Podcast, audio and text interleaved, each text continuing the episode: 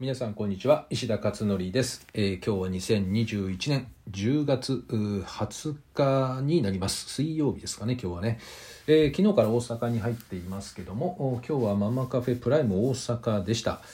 えー大阪は久しぶりですかね。2回飛びましたからね。ズームのみにねちょっとチェンジをしたのでえーっとだから3ヶ月ぶりぐらいになるのかな。えーやっぱりいいですよね会場の方がね圧倒的にね。えーということで、えーまあ、充実した大阪をですね今過ごしているというところです。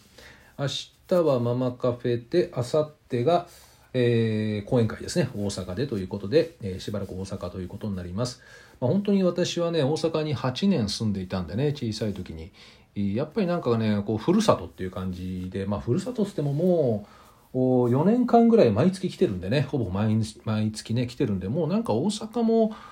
なんか東京も横浜もなんかあんまり変わんないなっていう感覚ですけどうんなんかでもやっぱ雰囲気とかね空気感が違いますよね大阪ね。なので大阪はね本当に私はねあの大好きなんですよね大阪っていうか関西ね関西の雰囲気結構いいなっていうね思っているところです。えー、とそうですねあと今日のブログに書いたお話なんですけどえっ、とね今日は長官型か中間型かとかいうね、えーことを書きました。これはね音で聞いただけでは多分分かんないですよね。漢字を見ると分かると思うんですけど長官っていうのはね、えー、蝶ってね鳥です。鳥、えーバードですね。バード鳥、えー鳥のように見るタイプなのかそれとも中中というのはね虫ですね。虫。虫のように見ていくタイプなのかということのお話なんですけど、まあ、鳥か鳥っていうのは上から見るよね。で虫っていうのは地上にいますよね。だから長官型っていう鳥型なのか中間型っていう虫型なのかっていうことで、まあ、どの視点で物事を見るかっていうねそういった表現で使われるんですね、まあ、私はこれはあのマルチタスクとかシングルタスクっていうのをよくね言葉を使ってますけどまあ、近いかなっていう感じします。完全イコールじゃないんですけどね、えー近いかなという感じですね。でねこの長官とか中間っていうのはまあだから鳥か虫かっていきましょうかね表現としては。鳥か虫か。で鳥型だとですね全体が見えるんですよね。バッと全体が見える。だけど細かいことには焦点がいかないと。だからちょうど富士山の頂上から下を眺めてるような感じで全体がわかるんだけど細かいのわかんないじゃないですか。そこの地上で誰かと誰かが喧嘩してるとかねそんな全然わからないですよね。全体が見えるだけ。で今度虫はですね目先のことには集中できるんだけど全体が見えないっていうことですね。だ何か一つのことに没頭して入っている時って周りが見えないので全体像が見えないですよね。ということですね。でこれねどっちがいいとか悪いではなくてそれぞれ型が違うってことですよね。型が違う。でどっちかよりっていうねどっちかによってるんですよね人間っていうのはね。だからマルチタスクなのかシングルタスクなのかって言い方をよくしますけどどっちかによってると。でも完全にですね寄ってるわけじゃなくてあの完全に、ね、振り切ってるわけではなくて、まあ、どっちかによるよって、えー例えば鳥によってたら虫型がちょっと弱いとかね。虫型によっていたら鳥型は弱いとかね。いうその強い弱いっていう表現の方が適切かなと思いますね。だから0か100かじゃないですけどね。だから60対40とか70対30とか多分そんな感じだと思うんですね。でただこれがね、えーまあ100ゼロじゃないにしても90対10とかね、まあ、80対20もそうかな。このね80対20ぐらいで偏ってくるとですね結構バランス崩すケースがあるんですよね。で例えば国語の読解力をつけるとかありますでしょ。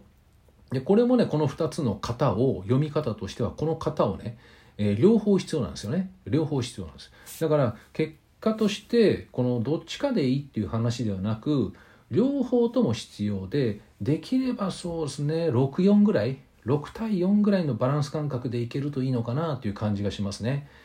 だから普段はああんまりこう細かいことには気を使わないけれどもでも何かある重要な局面になった時だけは細かいとこまでチェックするとかね、えーこういうメリハリっていう風な言い方ありますけどそういう捉え方ができるとなんか仕事とかもねうまく回ってきますよね。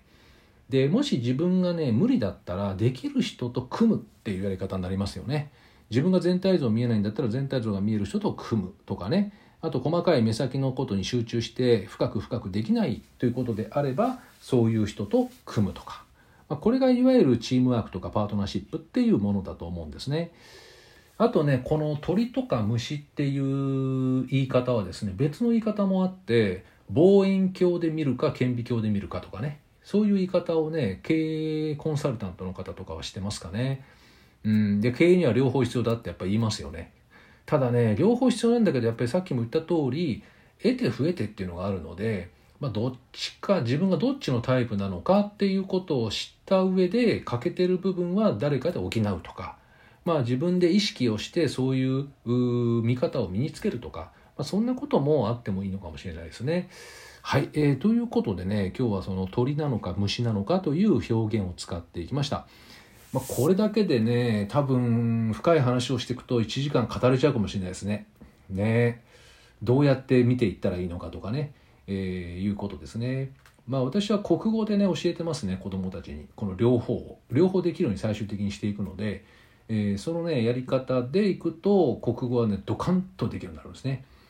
えー、大体国語はできない子っていうのはですね大体鳥型かな鳥型虫がないっていうねえー、大体そういう傾向にありますだからマルチタスク型の方が国語が苦手という傾向にあるなという感じがしますね。まあ、でも教えてあげたらすぐできるようになるんでね別に大したことないんですけど、まあ、ほっとくとそうなるのかなという感じがします。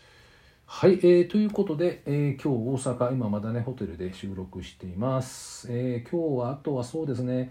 え質問がいっぱい来てるので、え LINE とかですね Voicy とか来てるので、えそれに今日はちょっと収録をいくつかまとめてやろうかなと思っています、え随時ですね質問いただいている方は随時、えお答えしていきますので、え今しばらくお待ちください多分1週間以上は多分開けないと思うんでね、えー、比較的早めに返していきたいと思っています。さて、えー、そんな感じですかね。今日はね。あとは特にないかな。大阪天気もいいし、まあ、気温はちょっと低いけどまあまあ過ごしやすいですね。過ごしやすい感じです。はいでは今日は以上です。また明日お会いしましょう。